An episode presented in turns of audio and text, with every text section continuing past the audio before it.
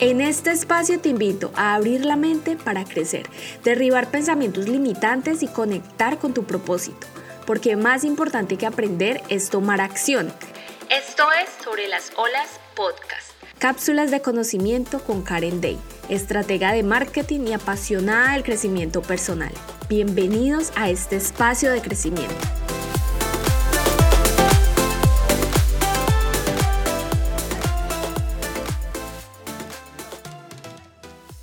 Hola, espero que te encuentres súper bien. En este episodio voy a estar hablando de los aprendizajes que me dejó el 2021 como emprendedora. A veces los llamamos errores, pero son experiencias que nos llevan a ser mejores personas o a tener más claridad en nuestro camino. Número uno, aprendí a parar cuando mi cuerpo me decía que no más.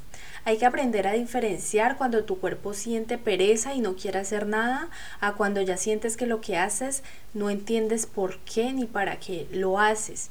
Pensar que tienes que forzarte a seguir no está bien. Lo primero es parar, mirar el por qué empezaste, analizar nuevamente tu propósito y reconectar con él.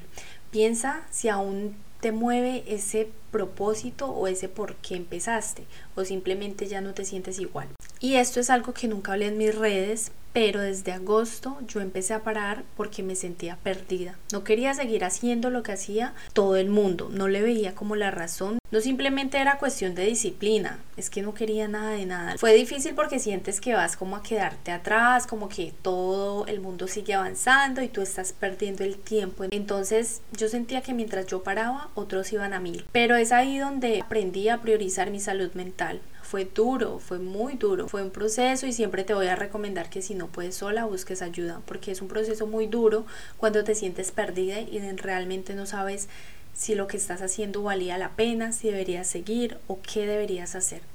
Entonces aprendí también a tener claro mi why, sin mi por qué, todo iba para otro lado muy diferente. Nos enfocamos siempre como en el éxito de nuestros clientes, pero dejamos de un lado nuestro propio éxito, básicamente. Entonces aprendí cómo alejarme de las redes sociales cuando era necesario. Hubo un momento que se volvieron como súper tóxicas para mí porque todo lo que veía era lanzamientos, ventas, personas eh, sacando cursos, personas en sus historias dándola toda, con su contenido, eh, viajando. O sea, yo sé que las redes sociales muestran una realidad que muchas veces no es. Pero en este proceso en el que yo me sentía estancada, o perdida y sin motivación.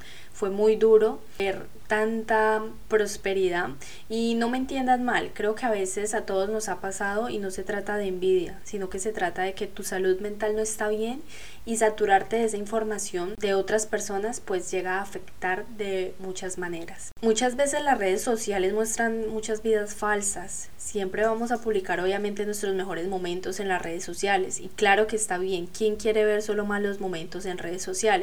Pero hasta qué punto yo puedo tolerar eso? Es la pregunta que tú deberías hacerte. A veces te comparas, a veces te cuestionas porque tú no alcanzas lo que deseas y para otras personas sí es tan fácil. Entonces recuerda que nadie sabe los procesos de nadie, nadie sabe las horas de sueño que esa persona ha perdido para que su proyecto sea exitoso, nadie sabe las inversiones en mentores, en tiempo, en energía que otras personas han tenido que dar para ahora estar donde están. Entonces las redes sociales me causaban a mí como tanto estrés que dejaba de publicar por semanas, después regresaba y ahora entiendo que eso también está bien. A veces quería hasta cerrar todo, la verdad, y ver de qué manera podía llevar mi negocio sin necesidad de estar en tantas plataformas como Instagram, TikTok, donde en realidad los números se convierten como en una vanidad para alimentar nuestro ego. Aprendí a dejar de disculparme por todo. Antes por absolutamente todo me disculpaba. Me iba de las redes y cuando llegaba otra vez me disculpaba. Llegaba donde mi comunidad a pedir perdón. ¿Por qué tenía que pedir perdón? Por poner mi salud mental por prioridad. ¿Por qué las redes sociales te tienen que ahogar y hacer sentir que si te vas te van a dejar de seguir? No te van a apoyar más o vas a perder seguidores. Las personas que realmente quieran estar van a seguir consumiendo incluso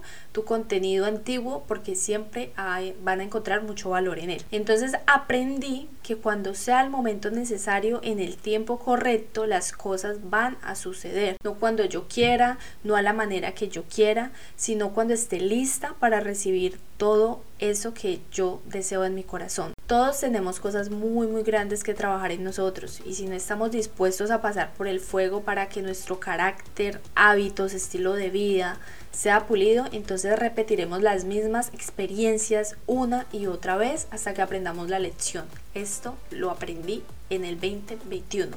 Entonces me encantaría saber qué aprendiste este año. Bueno, este año no, el año pasado. Que lo compartas conmigo.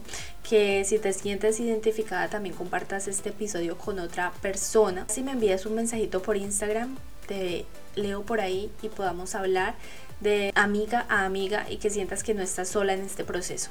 Entonces nos vemos la próxima.